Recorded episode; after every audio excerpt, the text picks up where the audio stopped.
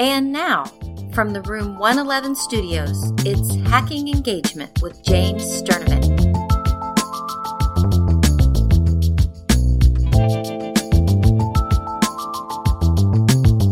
Hey there, young listener, and welcome back to the Hacking Engagement podcast. I'll wager that at some point in your career, you've had an administrator tell you, hey, you ever think about flipping a classroom? Maybe that suggestion went in one ear and out the other. Or, or maybe you're tired of hearing about flipped presentations. Well, guess what? I'm going to promote flipped presentations today, and I came by it in a very interesting way. And I was as reluctant as anybody to even entertain the thought of flipping my classroom. So let me tell you the story.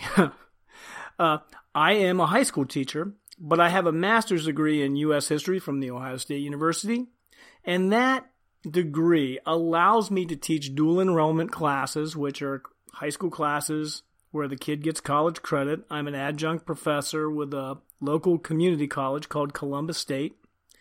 And my administration came to me five years ago with this idea of creating a dual enrollment class, which is World Civilization, which sounded really interesting. It's the history of the world minus Europe and North America, which our students need some exposure to those to those regions. So I was on board.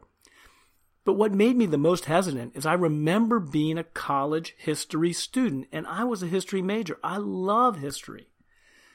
But basically, it was fifty-minute lectures. Now, I used to look out at my classmates during some of these lectures, and it looked like a battlefield. I mean, they were struggling to stay awake. And I can remember thinking, you know, we could probably read this stuff. It's a very passive way to learn. So I was wrestling with this idea, should I take on this class? I couldn't imagine high school students sitting there and listening to me lecture for forty and fifty minutes. And so I reluctantly embraced the idea of a flipped presentation, maybe giving that a try finally. Now, I have to tell you something, man. Kids are honest with you. I mean, if, if something works in the classroom, they'll tell you. If something doesn't work in the classroom, they'll tell you. And I tentatively put together my first uh, few flipped videos, and my students were instantly complimentary. And it got me thinking about flipped presentations and students watching videos, and quite frankly, it's the way kids process the world. I mean, when you give them free time in class, they're often watching videos. Now, here's an important aspect, uh, important point for teachers, and I want you to let this marinate for a second. Putting flipped presentations together is a heck of a lot of work, but once it's done, it's done. So you might be working diligently to get these flipped presentations prepared this semester, but next semester they're there, and you can focus more on hands-on activities in class, applying the material. That's what's happened to me. That's what can happen to you. And one thing that a lot of teachers do is they just default to YouTube videos that are out there already. They might use a Khan Academy, or, or in history they might use John Green, and that's okay. But you need to do flip videos. I mean, their class, I mean, their, their presentation may or may not be relevant to what you're talking about in class. And I think it's important for you to do it, for your kids to get your take on things. Now, you know, you have to make a good one. That's just part of the deal. But in the meantime, it's time to hear from one of those student voices. And this young lady was as hesitant to embrace flipped instruction as I was to create flipped instruction. Hang on, you're going to love this episode. Hey there, listener. Please check out my book, Hacking Engagement, fifty tips and tools to engage teachers and learners daily. It's available on Amazon as of the late summer of two thousand sixteen. And also check out hack learning dot org for a cornucopia of teacher empowerment resources. If you enjoy the Hacking Engagement podcast, do us a solid. Subscribe, rate, and review us on iTunes. Okay, let's get back to the solutions part of the Hacking Engagement podcast. Well, the Room one eleven Studios is, is on the road again. I'm in Kylie Stickerath's lovely home in Westerville, Ohio, and I'm imposing my studio on her dining room because Kylie was a student in my class just months ago. How you doing, young lady? I'm doing great, Mister Sterneman. Thanks for having me. Oh, no problem. I, I want to welcome to you to your own house. Oh, thank you. Now, Kylie's excited because in a matter of days, your life's going to change dramatically. Mm-hmm. It's true. Explain that statement. So in about five days, I'll be moving downtown to Columbus to go to The Ohio State University and major in criminology. Um, it's been a long summer of waiting, and I'm really excited to get on campus and start all my classes. I can tell you the, the week before I went to college was one of the oddest weeks of my life. Mm-hmm. I, I didn't feel like I fit in anywhere. Right. So we're I'm starting school tomorrow. Mm-hmm. This is the school where Kylie graduated from. Does it feel strange not going to Big Walnut this week? It feels very strange. And it's felt strange all summer not having sports and yeah. not having to do the same kind of back-to-school shopping. You know, now I'm shopping for my dorm and stuff like that as opposed to just pens and pencils. I guarantee you that in two weeks, you won't even remember what high school you went to. Yeah, probably not. If you see me on the street, you'll say, I don't know that guy.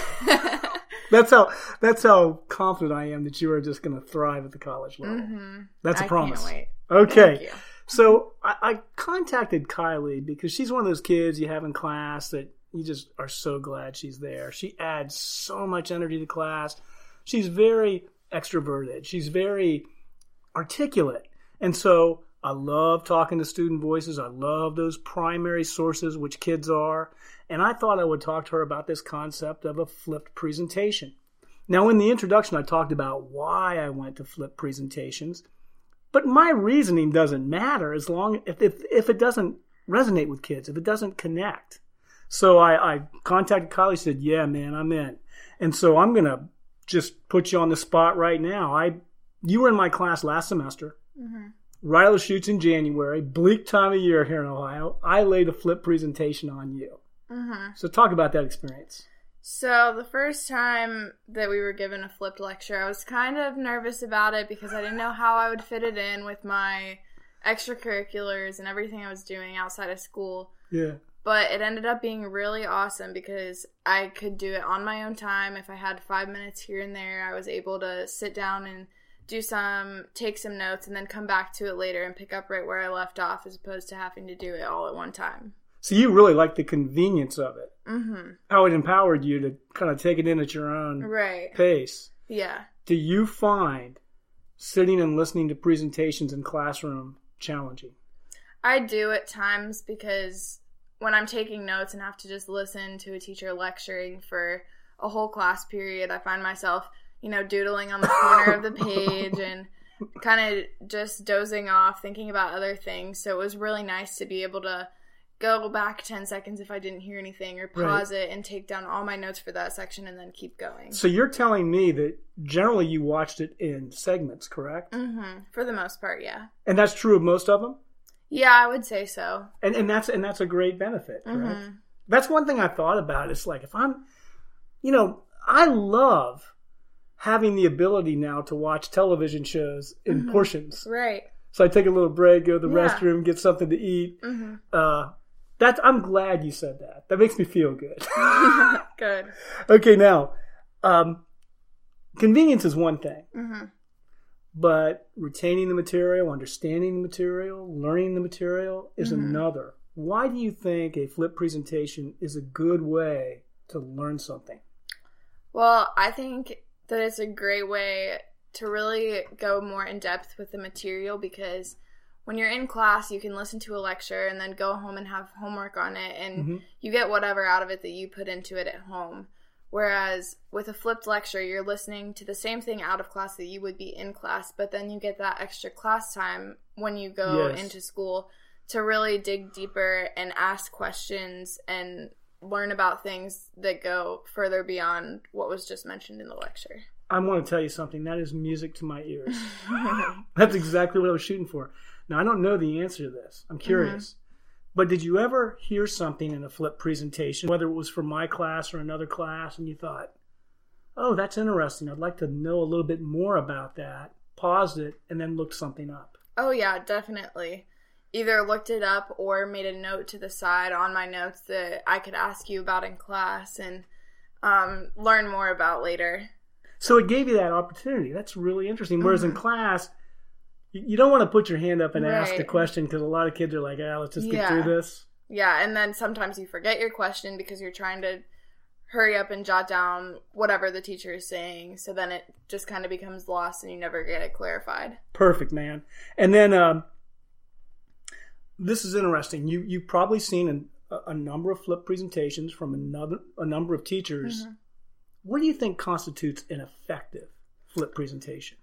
Um, well, I think one way to really engage the students is to use visuals, to have, you know, images, different mm-hmm. images popping up for different things, so that the students aren't just looking at a black screen talking right. to them, so that you can really see, you can kind of like make connections. If we're talking about like African masks, you have a picture of an African mask or whatever yeah. it is, you can kind of see right. what we're talking about. Okay, let me ask you this, and, and this is, again, I have no idea how you how you'll answer this, but one thing that I've done in class is really tried to eliminate bullet points. Mm-hmm.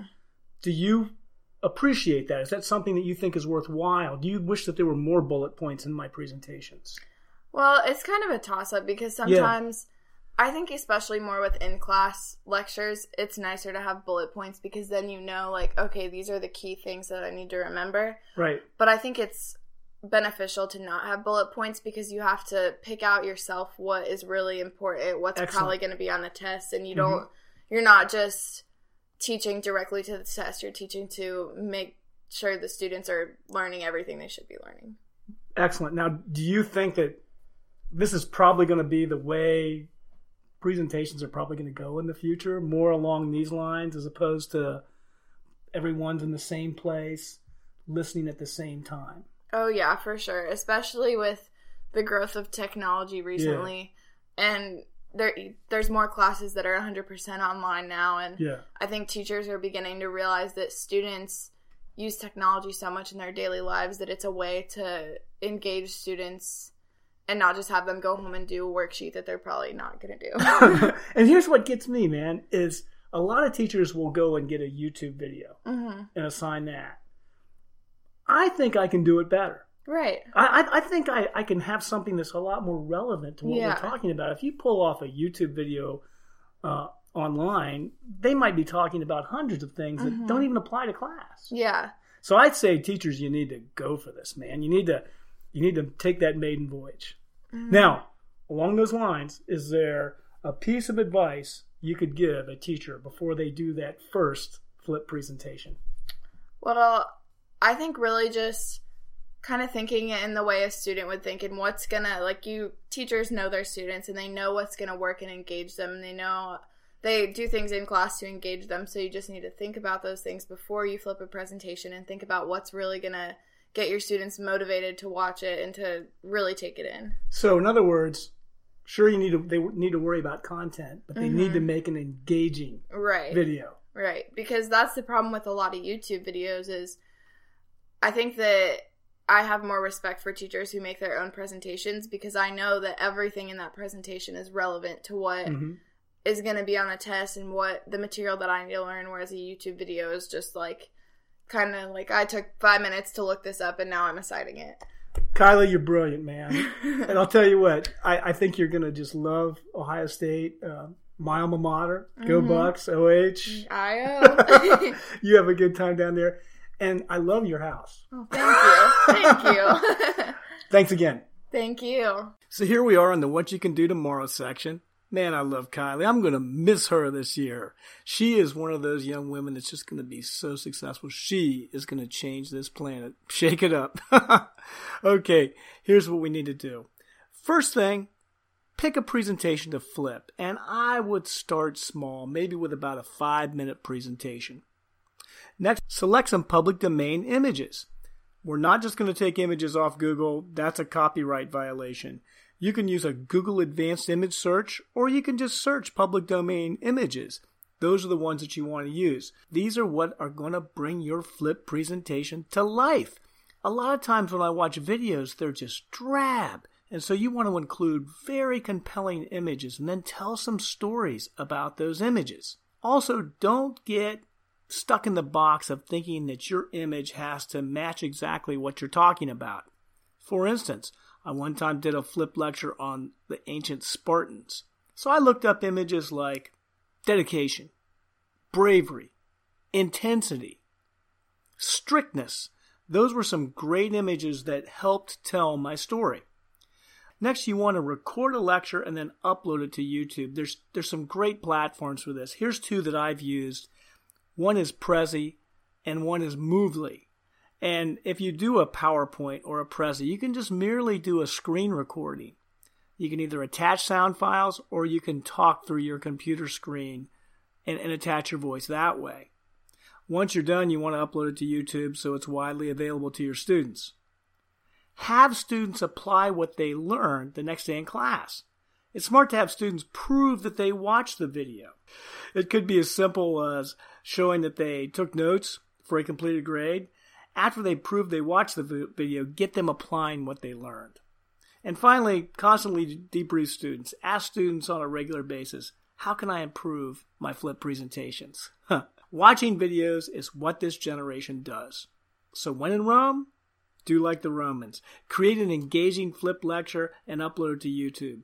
This format empowers students to be self-directed. And good luck tomorrow engaging your students. Show notes for this episode can be found at james allen sternovich dot com. If you enjoy Hacking Engagement, please subscribe, rate, and review us on iTunes.